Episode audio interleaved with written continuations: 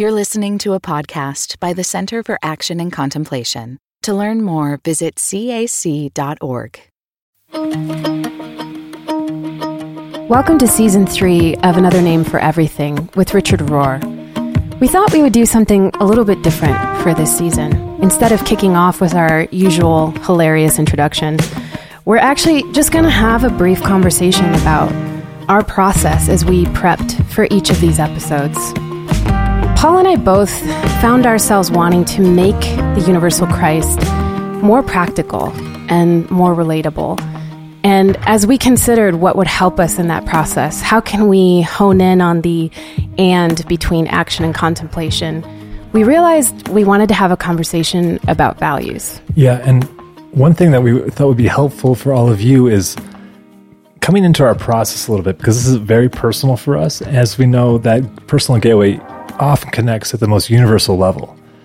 And so, in our preparation for these conversations with Richard, they are so delightful, sometimes soulful, sometimes there's tears, usually a ton of laughter, mm. um, because we're, we're talking about things that matter most to us. Right. As we were preparing for this conversation on values, we realized that both of us, without even knowing it, were kind of going through a journey this summer of taking stock of where we were at in our lives and wanting to really concretely land on what are three principles or four principles or vows or values that I can really orient toward um, to make this more concrete in my life. And I'm talking about something that would be so concrete that it can inform how I make my choices as a mom, but how I make my choices even in work, in mm-hmm. life, how I spend my time. And it was amazing to me, Paul, because we didn't even talk about this. Right. We were both kind of going through this this summer.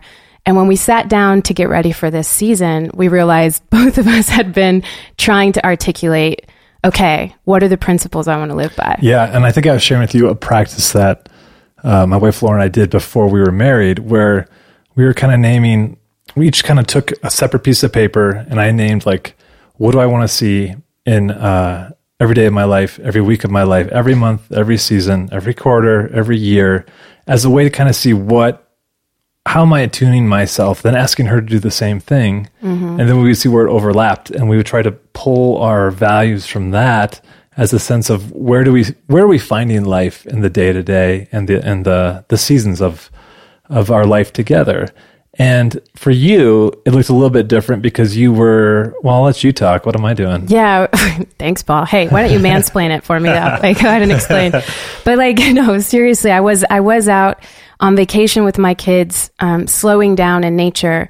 And you'll hear me talk about this on this episode, but I had one of those experiences where I realized that to live from this spiritual frequency, to live from this place that can actually recognize the universal Christ in all things, it takes a certain level of intentionality. And being intentional means we have to stop, ask ourselves these questions, focus in on the, the small choices, um, incremental ways that we can live into this further.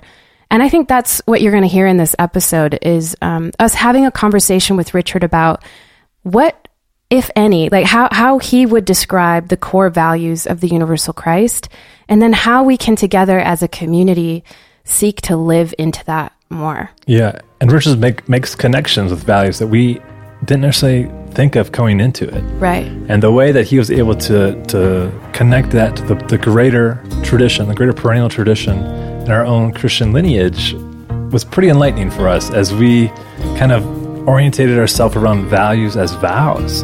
Yeah. Ultimately. Yeah, spoiler alert. I think we started in order during this episode. I think that happened. You're so confused. and with that, here's our conversation with Richard on values. Richard, I recently went through a bit of a reset. I was out with my kids on a farm that we like to vacation at, and I was in nature. And as so often happens in nature, there was this slowing down to another frequency. Yes. So much more than just being on vacation. It felt like there was a slowness and silence and rhythm that allowed me to touch on a spiritual frequency. And so when I came back from that time, I realized I need to live my life from that frequency more. Yes, and good. that I, I need to take steps to do that. And so I, I started working on creating some values, some three simple values that I could live from to help me make choices and decisions and guide me as a parent, um, but also in my, my work life rhythm to live from that place more. And so the first question that I kind of feel as we as we're talking about values in this episode is as we've journeyed through the themes of the universal Christ, I wonder if you could share with us what you think three or more any values that might be based on these teachings of the universal Christ that can help us actually embody it um, to learn how to recognize Christ in all things in our everyday, ordinary lives. Well, it's funny you'd come up with three, because it just so happens a few weeks ago I uh, came up with three too. I mean it. This was not set up, as you know. Uh, and I don't know that they'll perdure, but um, I, I think it's almost so simple it's hard to teach. They're not highfalutin heroic values. Uh, and the first one is that we have to somehow live a life that's connected to the heart. Our, we get into head ideology, righteousness, opinionatedness, and my word for that is devotion. And I have to say, I've learned that from old time Catholics and old time evangelicals, the, the healthy ones. uh, they're invariably heart based people who, um, who look out at reality with soft eyes. You, you can almost see it in their eyes before they start talking, or the a natural smile on their lips. Uh, so I'm going to encourage the um, the uncovering of what we mean by the word devotion, because I don't want our teaching uh, on the universal Christ or the CAC in general to be another heady uh, righteousness, a heady explanation. The second uh, I come up with is is simplicity. Now, this is a very Franciscan uh, value, and it overlaps with humility. It overlaps with simple living. That if there isn't some movement toward downward mobility, now there's many less levels on which to understand that. But if your spirituality is in any sense making you climb, achieve, prove, perform, um, I think you have good reason to mistrust it because that's the way your ego is operating. And you're going to use even the Sermon on the Mount, even the eight Beatitudes, even, even non dual thinking and our contemplative thinking as a way to be superior, as a way to be uh, better. Um, so, some form of radical simplicity. It, it should get simpler and simpler. The third one, I haven't found the right word for yet, so I'm going to give you the word I have as of now. I'm calling it a sense of public virtue. And let me explain. Please, if anybody hears this and can come up with the right word, send it in. Um, I think the virtue I was trained in, I'm sorry to say, in the seminary and even novitiate, was private virtue. How could I interiorly be virtuous? So I, Richard, was good. So I, Richard, was worthy of God and in those days could go to heaven. I don't think that comes close to the mystery of the body of Christ. The mystery of the body of Christ has the face turned outward. How can I be good for the sake of my neighborhood? How can I be good for the sake of, of my city, my church, my community? Uh, how does my goodness affect goodness in my children? it really is a different starting point. It's not seeking your own ego enhancement, but uh, the uh, the spiritual growth of others. Wasn't it Scott Peck, I think, who had that as his definition of love? To really seek the spiritual good of others. I see that, frankly, in both of you as parents. And I see that in any good parent. I bet it's hard not to lose as the kids get a little older and a little more troublesome. but uh, at least when they're little and innocent and cute, you just want them to to spiritually understand and to spiritually grow. So don't lose that. Mm. It's it's a face outward. You're not trying to be privately perfect. I want to be good for the sake of Billy and Ebba or whoever it is. Mm-hmm. Um, and that's very real in young parents. It's unfortunately often lost as the kids get older. I don't know why. Maybe because our our identities start to get wrapped up. Like we lose I, I can see this in a lot of parenting, right? But the ways in which our identity becomes attached to, you know, how children are performing. Performing. Which yeah. then becomes another form of that another, private yeah. virtue that you're talking about. Yes, yeah. Yes, yeah. That's right. Mm-hmm. Uh-huh. Very good. Uh, that's why I really like bringing my kids with me wherever I go because of that reason, so they can kind of see that how you interact. Am I the same person at home as I am in public? Oh. And then when they call me out, I mean, not in a kid kind of way where they ask a question like, "Why did you do that?" Or isn't you're funny that they, you sound different when you talk to that person. Isn't that interesting how they're watching you? Yeah. yeah. We used to attack. I'm sorry to say, our eight mother that, for that very thing. Uh-huh. Yeah, you're terrible with us, but as soon as the relatives come, you're all polite. An angel. Uh-huh. well, Richard, um, if it's oh, okay. God, today's her birthday. Oh, Forgive great. me, Mother. it is.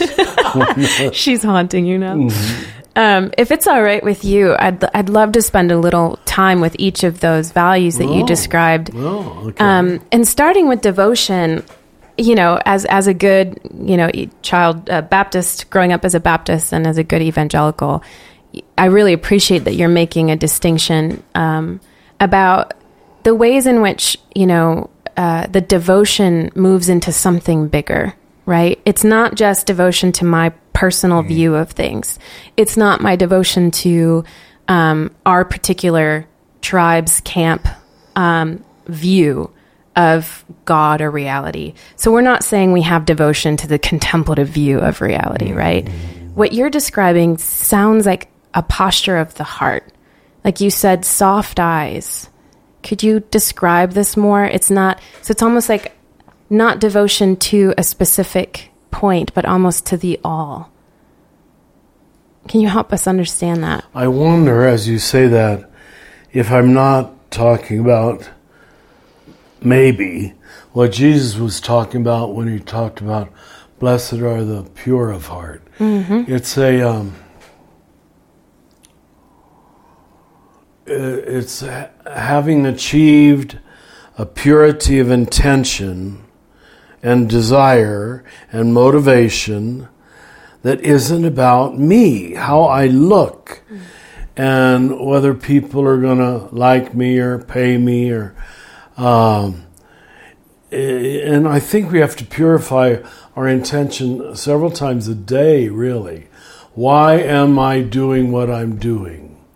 And if you don't localize that in the compassionate space that we call the heart, it all becomes um, what? It all becomes. Give me a word. Uh, making an impression mm. uh, that will ultimately benefit me. Mm. Um, whereas a heart centered person really isn't, first of all, I'm not saying it's wrong, first of all, concerned about how will this benefit me. You've all met it in loving people who seem to really care about is this helpful, Richard, or is this uh, going to make any difference? Or they really appear to be concerned about you. Mm-hmm. It's quite beautiful. You feel softened, you feel held, you feel tenderized uh, around people like that. And, you know, on the public level, whatever the CAC has been communicating and today seems to be receiving such a broad response, if it's not heartfelt and creating heartfelt people, I predict it will not last. Mm-hmm. And it doesn't deserve to last. Mm-hmm. It'll be another head trip mm-hmm. uh, that we can argue about. But heartfelt people, you can't dismiss them. I think it was the image of the early Quakers. Uh, still today, the Amish, the early Franciscans, I don't know that we kept it. It was a heartfeltness uh, that that made them dear to people, even if they didn't agree with them on other points, like not going to war. Mm-hmm. Or, they still couldn't dismiss them. Mm-hmm. Yeah. I'm thinking, Richard, of someone who could be hearing you talk about devotion and saying, "Well, I, I feel cold in my relationship to. God or to Jesus." How what would you say to that person as a way to help cultivate that? How do you help them see that this is something that is not uh, an innate gift, but something that someone can also grow into and fan that small little spark so it can grow into a flame? Well, we, we all know you can't fake it. Yeah, it won't it won't be an outflowing energy. But sometimes you do have to fake it till you make it as they say. uh, you have to practice compassion or practice being kind. Um,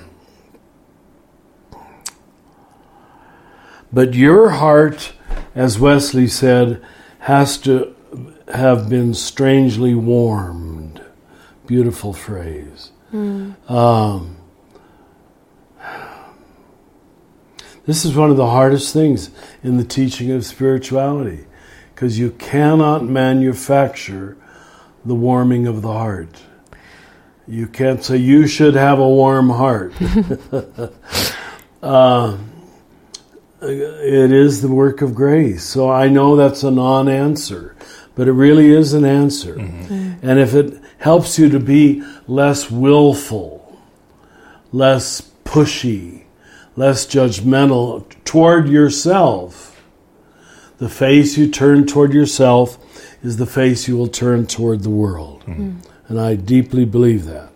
Once you learn to stop hacking away at your own um, mistakes, you'll stop hacking away at everybody else's. Hmm. I wonder, just that phrase you used of uh, this the the warm the where where does your heart warm or what warms your heart?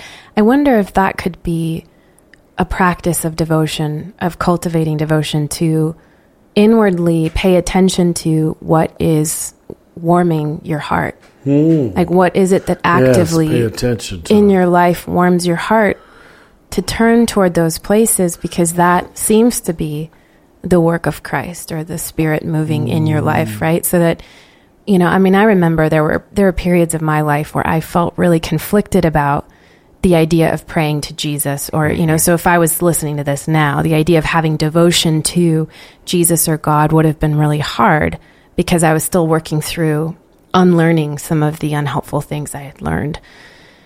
But during those times, you know, nature became this portal yep. for me for that soft warming, mm. that soft, that the heart softening, and something deeper being um, the embers of faith were still very much alive. Hmm. You know, as a Catholic, I can't help but wonder or ask why did these often saccharine images of the Sacred Heart of Jesus, the Holy Heart of Mary, if you've been to a, a Catholic country, they're everywhere. Mm-hmm. And they're holding their heart out in front of their body no image emerges that broadly unless it's doing its work. Mm-hmm. And I see the, the sweet people in front of them. Um, and it's we heady people who refuse to kneel there or weep there or pray there because we don't understand the changing of the heart. Uh, the, uh, we want to figure it out all up here. It's bodily. Like it sounds Yeah, so very bodily. good, very to good. to put your to put your heart. It's um. It also makes me think of a certain stance of radical vulnerability. Mm, of course it is. Because the heart is always naked, even with the crown of thorns mm-hmm. around it. Mm-hmm. I know it's terrible art. Uh, but as you know, Teilhard even made a great deal of this. Yeah. This sophisticated theologian has profound commentaries on the sacred heart of Jesus. Isn't that amazing? So, yeah, we do well. And, and you did it with your Sunday school images of Jesus Right. with blue eyes and Blowing hair in the wind. Yes. It's like a picture of Paul in his youth. you know what, though? I love the Sacred Heart image. And I, I wonder, you know, just as we're talking about devotion as a value, um, with this framework of the universal Christ, is it not, is that value not devotion to the Sacred Heart in all things? Yeah, of course. A turning Which is toward the that. compassionate soul at the heart of everything. Yeah. Yeah. So, whatever your entry point to that connection, that's Yes. it. If we really had the faith to believe this is the nature of God, can you imagine how much healing would take place? This is the nature of God, not the judgmental, um, lightning bolt throwing God that most of us de facto live with. Hmm. Hmm. Yeah, I resonate so much what you were saying about nature being kind of something that can hold you uh, and guide you in that state of devotion. And I think also think too of folks who are devotional themselves, who have that that hmm. devotional heart, where like being around them, I think Oh, it, yeah. it does shape your own journey in known and unknown ways. And there's something about community, a community devotion that also helps springboard you, uh, I think, on a path where it it lessens if it's just an individual individualistic Yeah. route. And this is why I think evangelicals have done it so well. Speaking from my own heritage, Yes. that community was so heart centered that I was able to good. grow into that and not get lost uh, in just well, I disagree with this or get lo- in a head trap. Like it, it allowed us at an experiential level to trust our heart, mm-hmm. and that seems I'm to so be So glad you can say that. uh, the gift of Because I it. think it's you know? true. I say it in these groups of ministers who often come here. There is a heartfelt love of Jesus in many Protestants that we Catholics had before Vatican II. And after we became correct, liturgically correct, scripturally correct, uh, and less heartfelt, you know. So we've walked around devotion. I'm curious uh, with simplicity.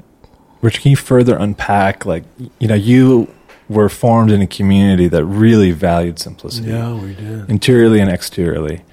How, you know, when you look at those of us who are living outside of that kind of intentional community, religious community, where do where do you see uh, simplicity alive and well in the world that you can point to, and and people can begin to have models of how they could follow in this lifestyle of simplicity that you know Jesus emulated, Francis emulated, uh, and others. You know, I think on this one you have to say even more. Does it demand a deliberate, conscious choice for um, downward mobility? That everything doesn't have to be upped, upped for me to be happy. Uh, I just see our culture straining for excess, for almost every advertisement. Think of it as people dancing because their Tide box cleans their clothes. And it's just always, isn't this wonderful? It's all so stupid. Uh, and no one believes it. No one believes it, but it's elegant people, beautiful people. you're not enough unless you Yeah, consume this or. It's not a real world, and yet we allowed ourselves that world to be normalized, and each uh, set of commercials has to be more clever than the last ones. What is going to be the end point? They tell me the end point is violence or porn. Wow. You know that that when the the nerve ends need more stimulation, more stimulation, you move toward uh, the violent or the pornographic. Wow. wow, that's profound. The, the ordinary, just the gentle touch on the hand or whatever, isn't stimulating anymore. Isn't that sad? Yeah. So, um, and I think we've all faced it. I certainly have. I mean, I, I've been taken all over the world to four star restaurants and four star hotels, and I'm not saying they're wrong, but um, you just better watch it. So after a while, you feel, well, I'm not showing him proper respect if I don't take him to a four star restaurant. I he has to get that practical. Mm-hmm. Mm-hmm. So I tell friends, it doesn't have to be fancy, you know. Um, we, we will all go in that direction. And I'm not saying there isn't a place for vacation, for excess, for the wedding anniversary, but when every weekend is the wedding anniversary, as it were, Yeah. it doesn't mean anything anymore, you know? Um, so the more we can be home based, close to uh, our own little world, our own little plot of earth, uh, our own little lower middle class world. I, I know these are Franciscan values, and I'm not saying I've lived them. I've tried to live them, but I also got pulled into the world of nice things just because of this.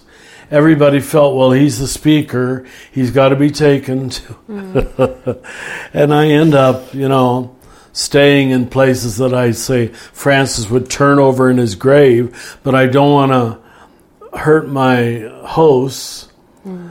Uh, how do we get the courage that Mother Teresa had to just tell people, no, I won't stay there? Now, she'd tell them before she went, Yeah. I want to stay in a Motel 6 or something like that. Wow. So I have a question then, you know, as we look at radical simplicity and you just mentioned Franciscanism, what would you say is the right relationship to beauty then in simplicity? And here's what I mean. I think I think our culture has taken beauty and, and made it and commodified it into consumption, right? Yes. So that we think Well put. we have to serve the slave of moreness. yes. But also, I mean, to play into the absolute stereotype of being a four, my own deep appreciation of beauty. And, you know, just, I just was in um, Spain for the first time in 10 years. And they don't, it's like even just the way they set a humble table is beautiful. The orientation toward a rhythm of life that's slow is beautiful. And to me, there's a certain simplicity in that that's not about moreness, it's just about Yes. beauty. Yes. So, can you help me um, just navigate that in a way that doesn't? How do we not turn um, the desire to uh, orient toward and cultivate beauty in this in this life? How do we not become idolatrous in that desire to where we lose simplicity? Or associate beauty with expensive. Yes. Yeah. Well, yeah, that feels. That's yeah. what you meant by consumerism, I know. Right. I got to get her a beautiful gift really means an expensive gift. Mm-hmm. Where the first observation is how much did it cost? Uh, we've got some transference, some conversion if, uh, to do in that direction because we keep upping the ante. And after a while, it isn't beautiful, it's garish. Yes. It's really overdone. Oh, you see this in, at least I see this in some necklaces. People, how much more can you dangle around your neck? it's just stop it. It's- now, forgive me, I'm being a one, but uh, do you really think that makes you more beautiful, or mm-hmm. that makes you more valued. We, we always, uh, Duns Scotus consider beauty the harmony of the, the true and the good. Mm. Mm-hmm. And when it isn't true anymore, like 15 circles of jewelry around your neck, there's something untrue about that. Do you mm-hmm. understand? It's like, mm. this is not the way the world can live. Mm. Uh, if we all had to have gold and silver, 15 rings of it around our neck, the world can't live that way. Right. It's unsustainable. That's untrue. Or that you're worth that much, you'd be worth so much more um, if you didn't need that. Uh, and we could just look at the beauty of your own form um, and see the inherent goodness. I hate to be picking, I don't want to undo the business of jewelry makers, but um, the, the inherent goodness is different than decorative goodness, you mm-hmm. see. And when you decorate yourself too much, you don't pay attention to the inherent goodness, mm. nor do you admire it, mm-hmm. nor do you love it. Yeah, or you can't not- even see it. You, can't you see can't it. even see it. That's Yeah. right. Yeah. I was just I'm, I'm reflecting. I mean, you're talking, you're thinking in jewelry terms, but um, as I visited our, our Lady of Montserrat, uh, the Black Madonna in Montserrat, and it took two hours to get to her. I mean, the whole the place had been turned into a zoo. The monastery, there's no trace of it. It just feels like it's like a Disneyland. And then you finally get up to her, and this is this is the the Madonna, and um, Ignatius of Loyola laid down his arms in front of this Madonna and uh, this little statue of this Black Madonna. And then you finally get up to her and you have like one minute there cause, before you're ushered out because the lines are so long. And there was so much gilding everywhere. no. Everywhere, all around, that you could hardly pay attention to the Baroque. profound No. shape and what she represented as this beautiful Black Madonna holding the world in one hand and Christ in the other. You know, and I kept saying, I was like, I wish I could just take her out of that and just put her in a white, simple, you know, so that you could actually see it. But I think what you're saying is profound, Richard, that the, the movement towards simplicity doesn't sacrifice beauty, No. but rather it puts beauty No. in service to the, the good and the true. Yeah, yeah. Very good, very good. Zen Buddhism and early Franciscanism have that same instinct that less is more.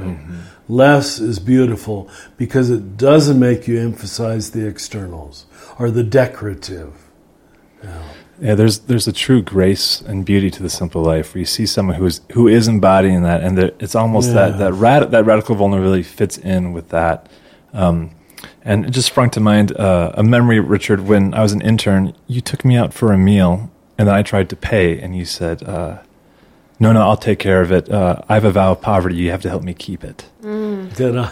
And I'm glad. even even that relational simplicity too, where it's uh, trying to expand the limits of your, your generosity too. That it's not about uh, it wasn't sh- a showy act. I, you know, I think me, I was trying to take you out. I was trying to be showy in that way. Well, let me No, take care of weren't. this humble No, friar. you were Um, humble friar. I wish. I think there's something to that that that that simplicity that does is grounded in in beauty and vice versa that they play off each other so well when um, when they're truly sit between uh, how'd you say it the the good and the true The good and the true, the harmonizing Yes. of the good and the true. Yes. Yeah. Is beauty. Yeah. You see a piece of architecture that you know is is beautiful, Mm-hmm. and you see one that is just overstated, uh, trying too hard, big pillars and marquees and so forth, statues in front, as are many churches, I must say. I, mean, I, I go to uh, Europe to see magnificent 13th century cathedrals, and then I see garish, ugly, ugly Catholic churches They're hmm. just, hmm. you're trying too hard. You're not in love with goodness or truth anymore, because truth wouldn't allow you to cover statues of the poor St. Francis with gold.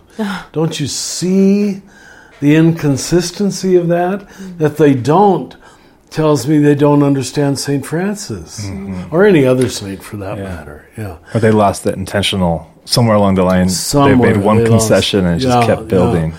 I just like to melt down some of those churches and give the money to the poor. you know. Richard's fantasy is just melting the gold melting down. down churches. This this value though of um, radical simplicity, and you talked about downward, you know, just the focus on the less um, poverty, and then also as we talk about beauty, it's there's something so important for our time right now with the ecological crisis that we're in yep. to to center this value of radical simplicity. And it's so difficult to find a way to do that as families out in the world, mm. right? And I, I don't know. I wonder if you have a word of advice for ways where we cannot be dogmatic, but actually have integrity to this value of simplicity.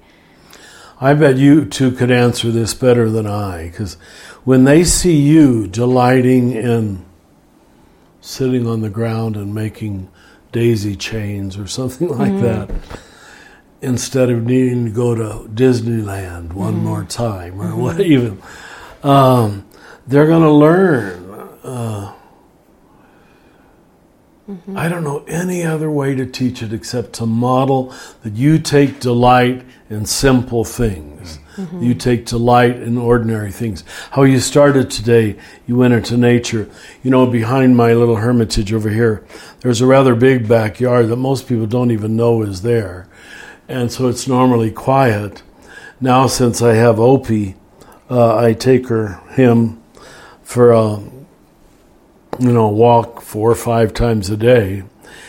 And uh, I've just discovered the magnificence of those trees. There's four huge cottonwoods. And uh, I admire them every day. And I experience just what you said uh, a kind of spiritual frequency. I just, I walk back to my house slower than I came out just because of gazing at those trees. I don't know how long they've been there. Um, I've always loved trees. But um, it, i- it, you said it well. It is a different frequency. Now, when they see you as their parents admiring a tree, getting gaga over the beauty of a tree, and not needing, you know, an America's Got Talent stage with shooting fireworks. How are we going to turn this around? How how do you make cont- contemplatives?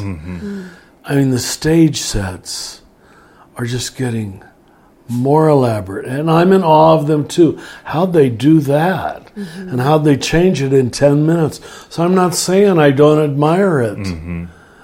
but it's not true. Hmm.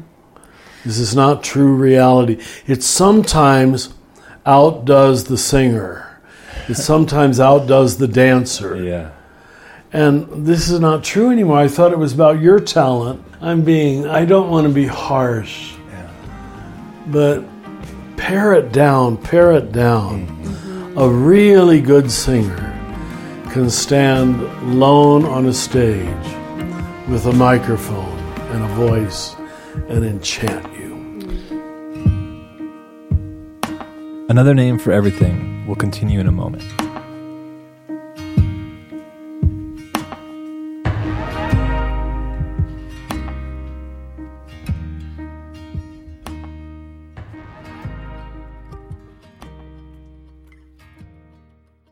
Is there life after doom? Explore the complexity of hope and grief at our upcoming event, Courage and Resilience, an online gathering with Brian McLaren. Unpack themes from Brian McLaren's new book, Life After Doom. Discover how to find courage, even when everything may feel hopeless. Join us live on May 17th at 10 a.m. Pacific Time. All those who register will have access to the recorded replay for one year. Register at cac.org/courage. Wow, I feel like you've been reading my journal, Richard. Uh, Really? Brie and I were just talking about this not long ago about. yeah. I think I said like I want my spirituality to be like folk singer spirituality, where things are just cut back to the true essence, where it's vulnerability, but it's it's the beauty of the poetics of the words that should, that are the natural outflow from very a place of integrity. So you don't need any like I love hip hop as well, but you don't need the layers of, of all those beats and You and don't. hooks. You just have that that voice speaking truth, and that's where I hope to go in my own sense of uh, a journey of downward mobility. But it's also there's the you have to be intentional because there's like oh it would be nice to add that background vocalist or whatever it may be because Sure. it's going to add a little pizzazz to your uh, Well, your yeah, song and dance. Does It does. But Paul and I were also talking about how a commitment to simplicity, to this kind of living from that frequency, also requires us to make hard choices about what demands our time. Mm, mm-hmm. And there is something about this culture, again, having just experienced the contrast, I, I'm so present to it. There's something about our American culture that thrives on stress. And work is stressful and it invades the thought. And it's almost like we're addicted to stress and addicted to being at this level of intensity hmm. that I do think keeps us from that frequency as well. So we, ha- I, that's something I'm working on is like, what is the, what is the right relationship to creative projects hmm. so that I remain in that place of stillness and don't fall out of myself hmm. when I take on, you know, more work or consider, you know, what's the right rhythm of my life. It's like we're absent of that core cultural rhythm of life that is value slowness and meals at the table Yeah. and the kind of presence that could allow for walks to admire trees, you know? So mm-hmm. if if contemplation isn't leading us to some form of understimulation and a sense of enoughness. I mean, I just just this weekend I went to the backyard f- with Opie ten times probably. I just I said, what more do I need than this backyard? It's just so beautiful. Uh, it's a kind of contentment with less and less yeah. and um, uh, there's no show I could go to. There's no rock concert I could go to. Yeah. Well, that would be miserable for me. Uh, Bono, don't listen to this. or Bono. So I, I have a friend in town uh, who lives a very radically simple life. You know, he's in his 60s, he dumpster dives for food. His house is always open in case someone needs a place to stay. And I asked him one time, I said, Chuck, how, how did you become this way? And he said that he read uh, an, artic- an interview with Dorothy Day where Oh, that same question was asked of her. Really? And she said, one day at a time. And, Oh. and he, so he said, every, he's like, I try to make these 1% changes in my life in the right direction. percent. Changes in my life. So Change. just like altering things just 1%. And so that's been a challenge that my wife Laura and I have taken on, where it's like every month we try to mm. say, what's the change we can make by What's the 1%? 1%? So look, we're going the right way and we keep course correcting. Yeah. And then hopefully we end up in a place that has that mm. radical simplicity interiorly and exteriorly. But I have found that it is so hard to, to, to not, when culture is So loud. so loud, keep yourself busy, be stressed. These are actually signs of what we think of achievement or success. And we have to be counterculture on this. Do you like. limit the amount of stimulation TV your kids can watch? Yes. Good. Yeah. And that's been a part of it, even for ourselves. You know, Uh-huh. what, how can we lessen that as well, so that we don't get caught do up it in that same messaging? Yeah. Yeah. That's actually that's really that's a practical, helpful way. I feel like for families to engage with these values is what you just said. Like, all right, how do we take monthly stock of where we are and try to make these little incremental changes that can allow us to practice it? Is so helpful. And notice that we're saying limit, less. We're not dualistically saying throw out the TV Right. or the TV is evil. No, mm-hmm. it's okay. There's a place for it. Mm. But let's put that's much harder virtue to put limits or boundaries to things. Hmm. Yeah. Well, speaking of virtue, Richard, shall we transition to the this idea of this value that you were describing as public virtue, or um, this commitment to or, to orienting ourselves in kind of a radical generosity of giftedness to the all? You know, a few months ago, in fact, I think I sent it to you, Paul, uh, representing the Living School. I said, We've tried in the first five years of the Living School to teach our students service. And many of them are doing amazing service. So, but there was a way in which it didn't land true. It felt like uh, something you have to do or must do to show that you're a living school student. Um, and frankly, there were a good number who didn't seem to rise to the occasion. didn't seem to. Who knows? Who knows? But I suggested to you, if you remember, mm-hmm. that we change the word from service to solidarity with. And I was so happy when, without exception, every one of you in the school and out that I shared it with came back with a strong yes for that. Um, solidarity with is what I mean by public virtue. That your eyes are turned outward toward the world, toward reality, uh, obedience to reality and to standing in union with it instead of just um, serving it, where I, the subject object split is preserved. I enter into their subjectivity huh?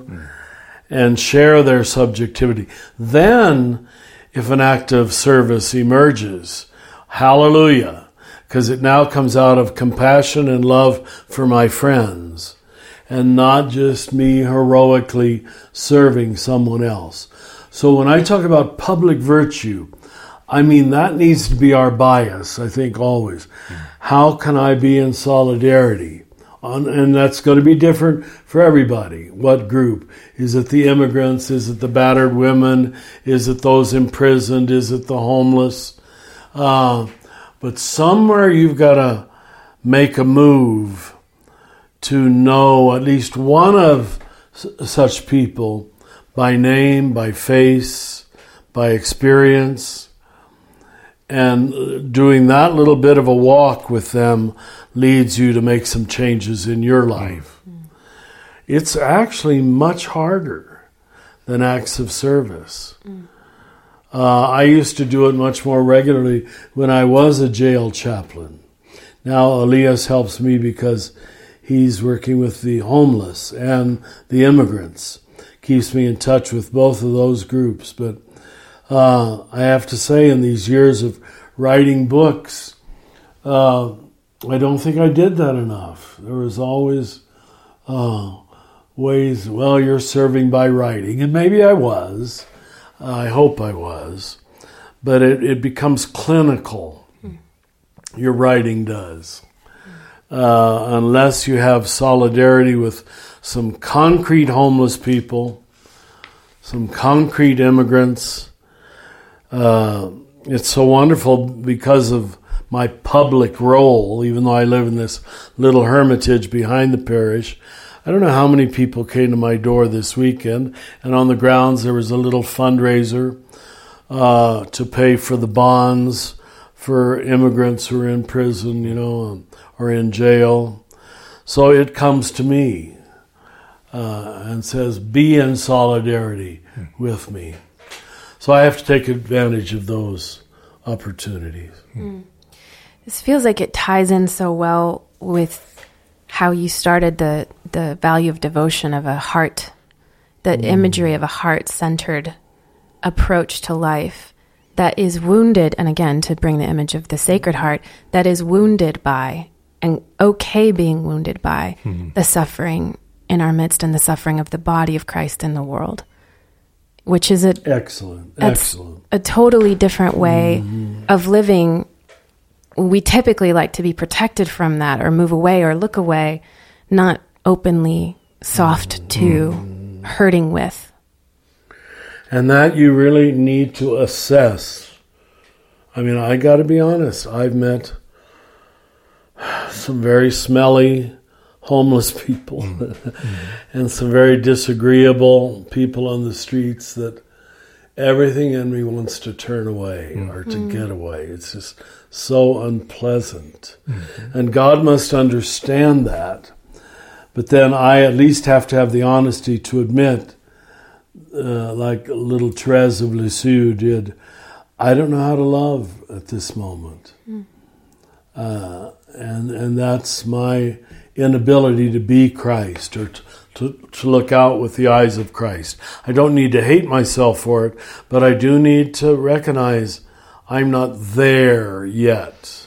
Okay, I'm not there yet. Uh, Lord, lead me, teach me, Hmm. soften me. Um, it leads you to prayer, really.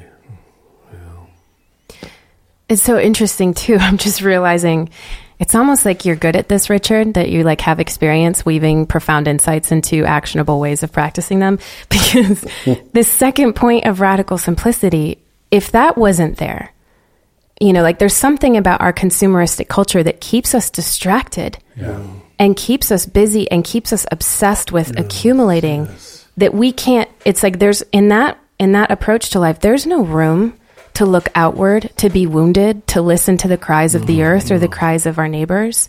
There's no orientation toward the spaciousness of encounter. So it, i really appreciate the way that these weave together. Mm-hmm. Without radical simplicity can we even expect to have the encounters that can wound our heart mm. Right on. You said it well. You know, when I presented these to the faculty just at a call last week, I said, you know, it's just striking me right now, and I'm being honest in saying this. These are the same as the three vows of religious life. yeah And Cynthia just shouted. She says, "You got it! You got it." Devotion would be chastity. Hmm.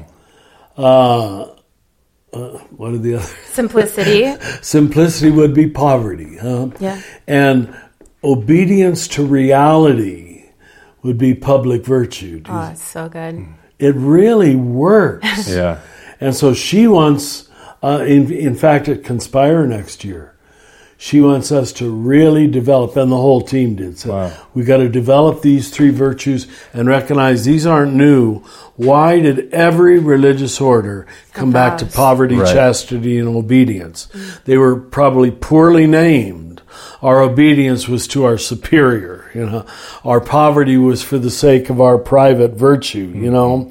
And our chastity meant uh, celibacy. Yeah. Now, all three of those would be significantly different.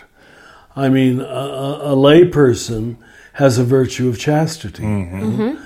Now, you don't look at every beautiful woman that walks by, you know, because you, are committed to one, Right. And you've mm-hmm. given your heart.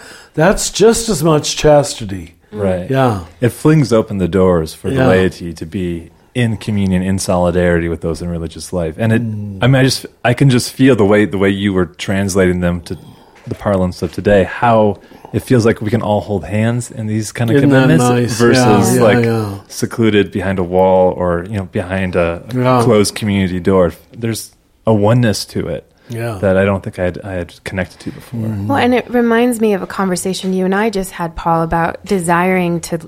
It's like looking for an like um, an orientation of commitment. Like we want to live these values. I like that you're calling them. They're also vows, because in a way it Really creates. works.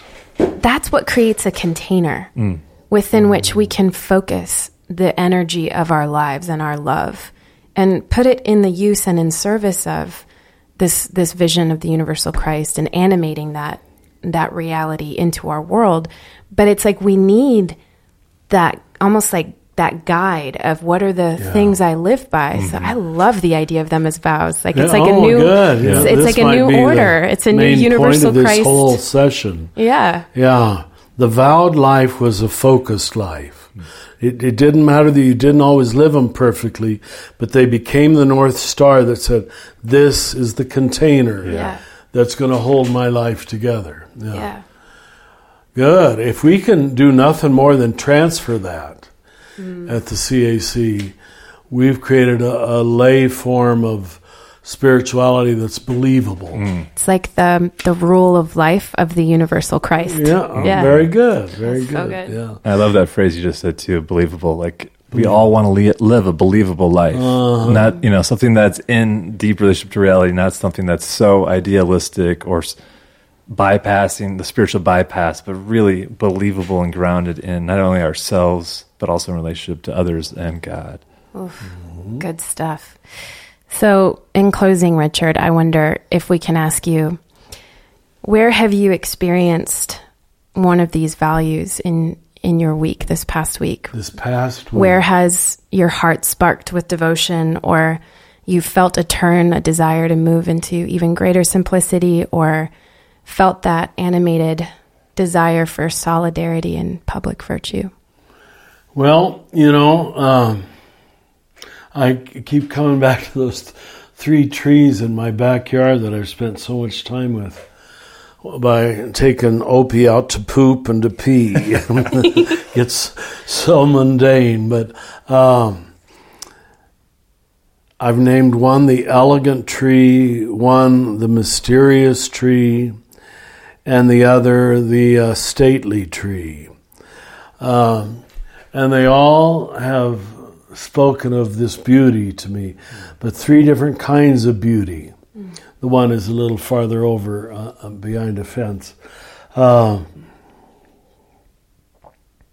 I don't know what it means beyond that, but it was, uh, you know, minutes of observation, just standing there and realizing these are hidden in the back of the parish lot. Most people at Holy Family Parish have probably never seen these trees, you know, and they're just works of art even filled with a lot of dead limbs. Uh, but uh, yeah, beauty, beauty. And I've said that here you've been standing here. I've lived in this little house now 20 years. They've been standing there the whole 20 years. And I don't think I ever learned to appreciate them like I did these last couple weeks. Mm-hmm. And it was because I had to take Opie out to poop. uh, and she sometimes he sometimes takes a while. I still say she because I think of Venus. Right. Right. Uh, it takes him a while to decide to do it. I don't know. Do you parents go through this? Oh, oh yeah. oh, yes. Yeah. Yeah. It's got to be in the right place, the right, right time. time. Sometimes the right place and time don't show up, so it's That's just right. a, the wrong place and the wrong time. Right. Right. Well, thank you, Richard. I can Oh, feel how these values are going to be such a helpful frame for us uh, to begin living into these teachings. Yeah. I didn't expect it to go this direction, but I'm glad it did. Mm. If we can somehow renew the historic three vows, we're going to give a gift to the world, you know, and dissociate it from habits and cloisters. Did you ever go to a monastery in Spain where Oh, yeah. the grill, Oh, yeah. where you don't even see the Carmelite sister? Oh, yeah. sister? yeah. yeah.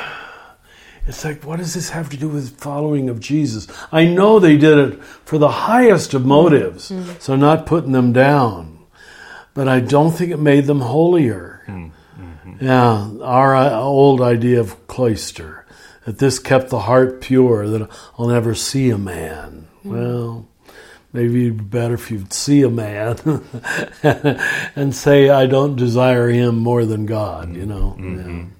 Okay, now I'm preaching. Thank you, Richard. Thank you. Well, should we look at some listener questions? Let's do it. Hello, I am Ada Markerain from Dublin in Ireland. Um, Father Richard equates the Logos with Christ, and this is a beautiful idea. And it means that um, if we are all created, or given that we are all created in accordance with the primordial pattern of the Logos, then we are all necessarily Christian, simply by virtue of our existence. So it seems to me that that means that uh, Christianity becomes another word for humanity. Uh, and I have two questions. Um, if we are all already Christian before we belong to any other religion, then what need is there for a specifically Christian religion? And what purpose does Christianity serve in these circumstances? And if it is the case that we are all already Christian, uh, what church did Jesus found when he said to Peter, On this rock I will build my church? Was Jesus creating a natural religion to which all automatically belong? And if so, where does that leave Christians and Christianity as we currently know it? And secondly, if we are all already Christian, then do we find ourselves saying to our Jewish and our Muslim and our Hindu sisters and brothers and people of all other faiths that we think that they are in fact Christian before they are Jewish or Muslim, etc.?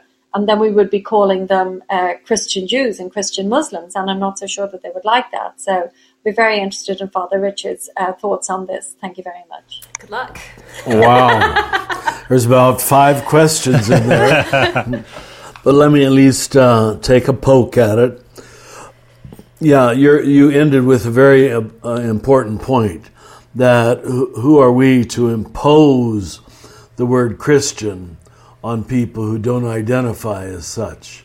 Karl Rahner uh, used the term anonymous Christian, but then he later recognized the same problem. Why do we have to pull them into our camp? As to why do we need Christianity? Because nothing uh, emerges or continues if it doesn't have a leavening agent. You have to have some place where it's spoken, it's celebrated, it's studied, it's um, uh, accept, accepted at an in depth level. Now, I know you can make your arguments, and we haven't done that very well, but to imagine that the message of incarnation would uh, disseminate in the world unless there was a propagating force, I don't think it would. Uh, be, frankly, because I think it'd be too much to imagine that this could be true. So someone has to dare to believe it could be true and say it, even though, and I admit, we ourselves only half believe it. But God works with half believers too, so it's okay. Was there another one in there that I should be sure to address?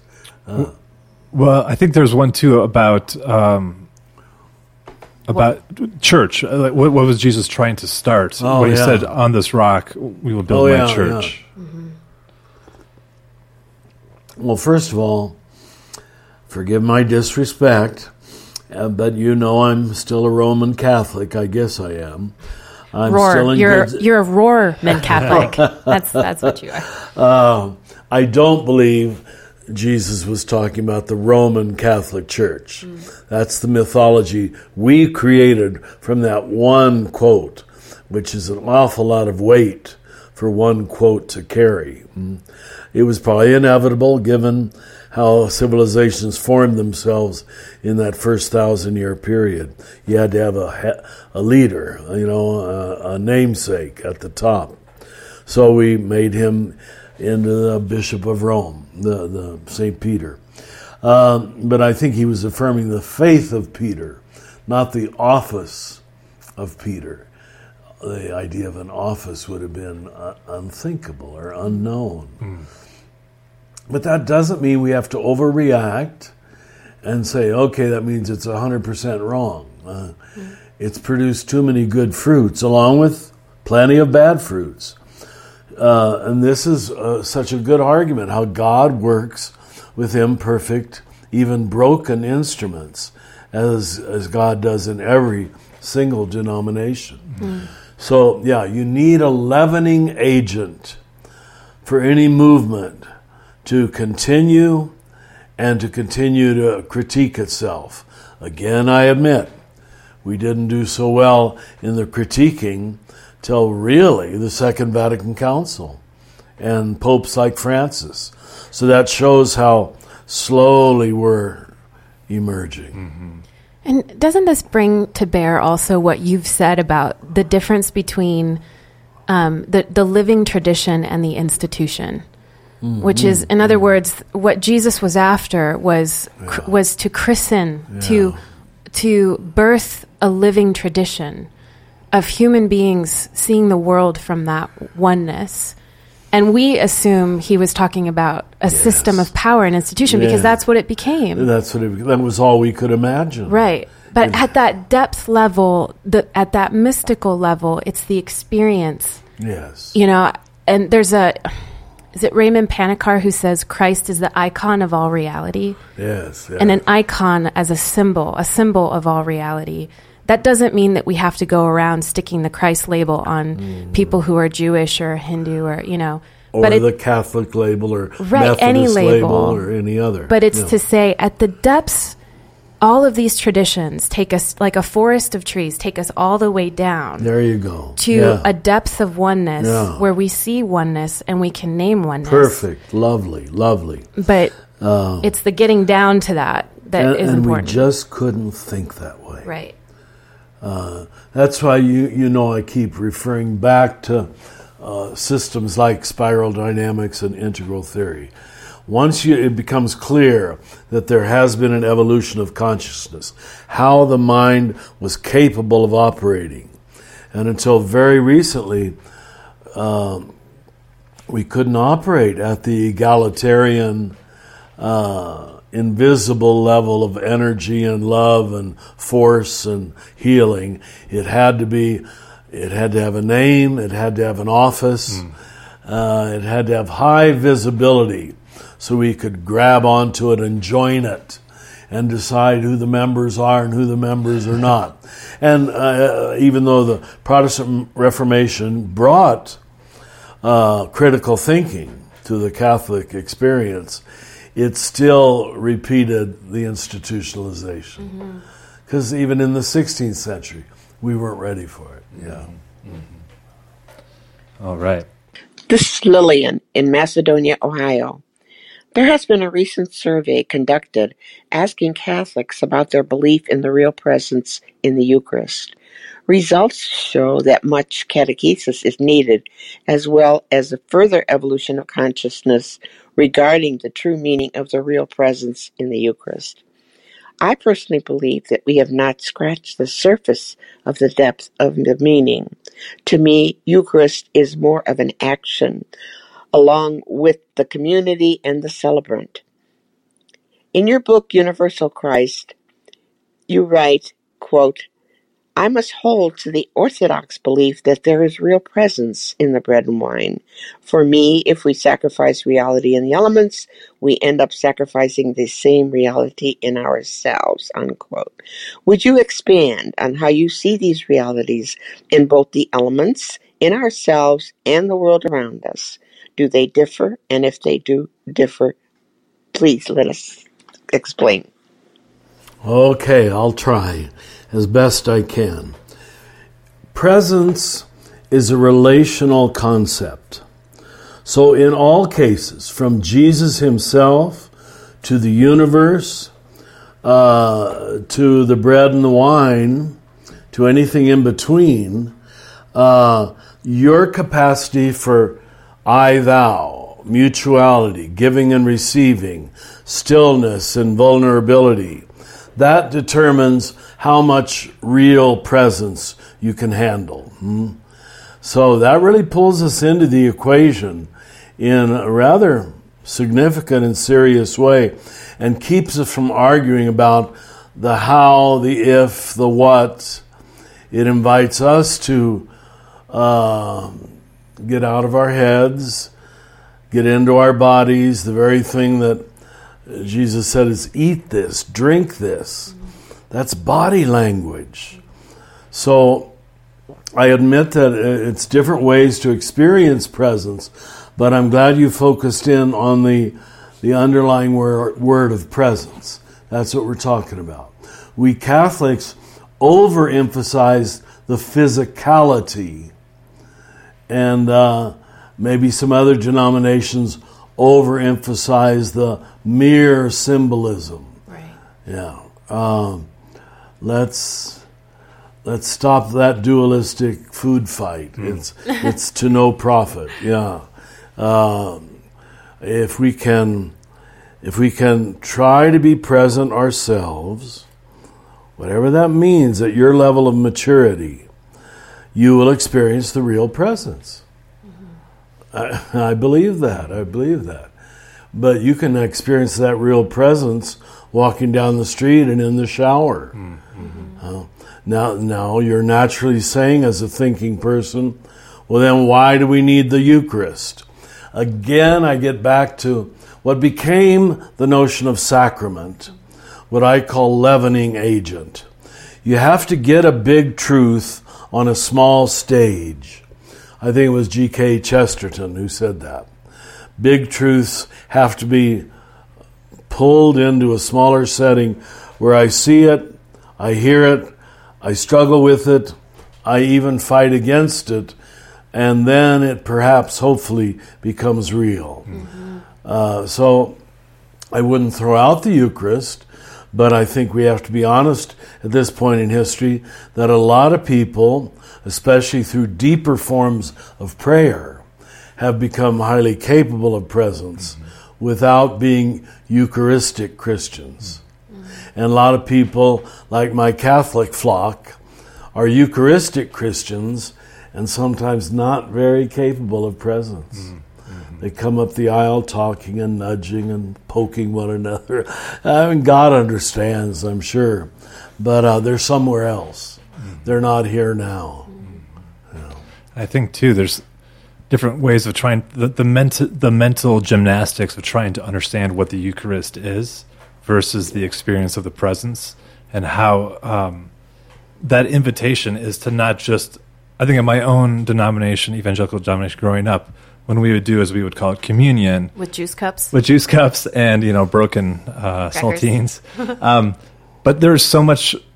There was it was lacking the mystery of what is what is occurring of like what is that experience of yes. it. It was just trying to understand the mental models that would help me understand how is this symbolic of my relationship to mm. Jesus and what is the salvation of the cup and what is the breaking of the body, you know, and so it really wasn't until I got into another space where I was able to enter into uh, a deeper sense of this is a mystery that I'm participating in, not uh, a theological statement that I'm just standing on through a, a denominational lens. Does yeah. that make sense? Like, very much full so. body. It's what we're trying to get to, and so often at the center we talk about transactional yeah. instead of transformational. Again, I would say that's where the mind was at till the middle of the 20th century. It understood things as transactions and do the right transaction. You did it with saltines. We, called that heresy because there was not supposed to be any salt in Jesus. Oh, it was heretical for lots of reasons. Just sad. Oh, gosh. And we overly, um, you know, I remember when the priest would drop the host, which I did just this Sunday and the people would, oh, you know, and they'd all fall to their knees and try to find the, the particles. That was an over physicality. Uh-huh. Because uh, the presence is communicated through the bread, in the bread, but it's in the bread, in the eating, yeah. mm-hmm. in the giving and receiving. Not the, uh, I mean, if we just knew the physics of it, every time you hold that wafer, thousands of particles yeah. are falling to the earth. So mm-hmm. that we were overly physical. Yeah.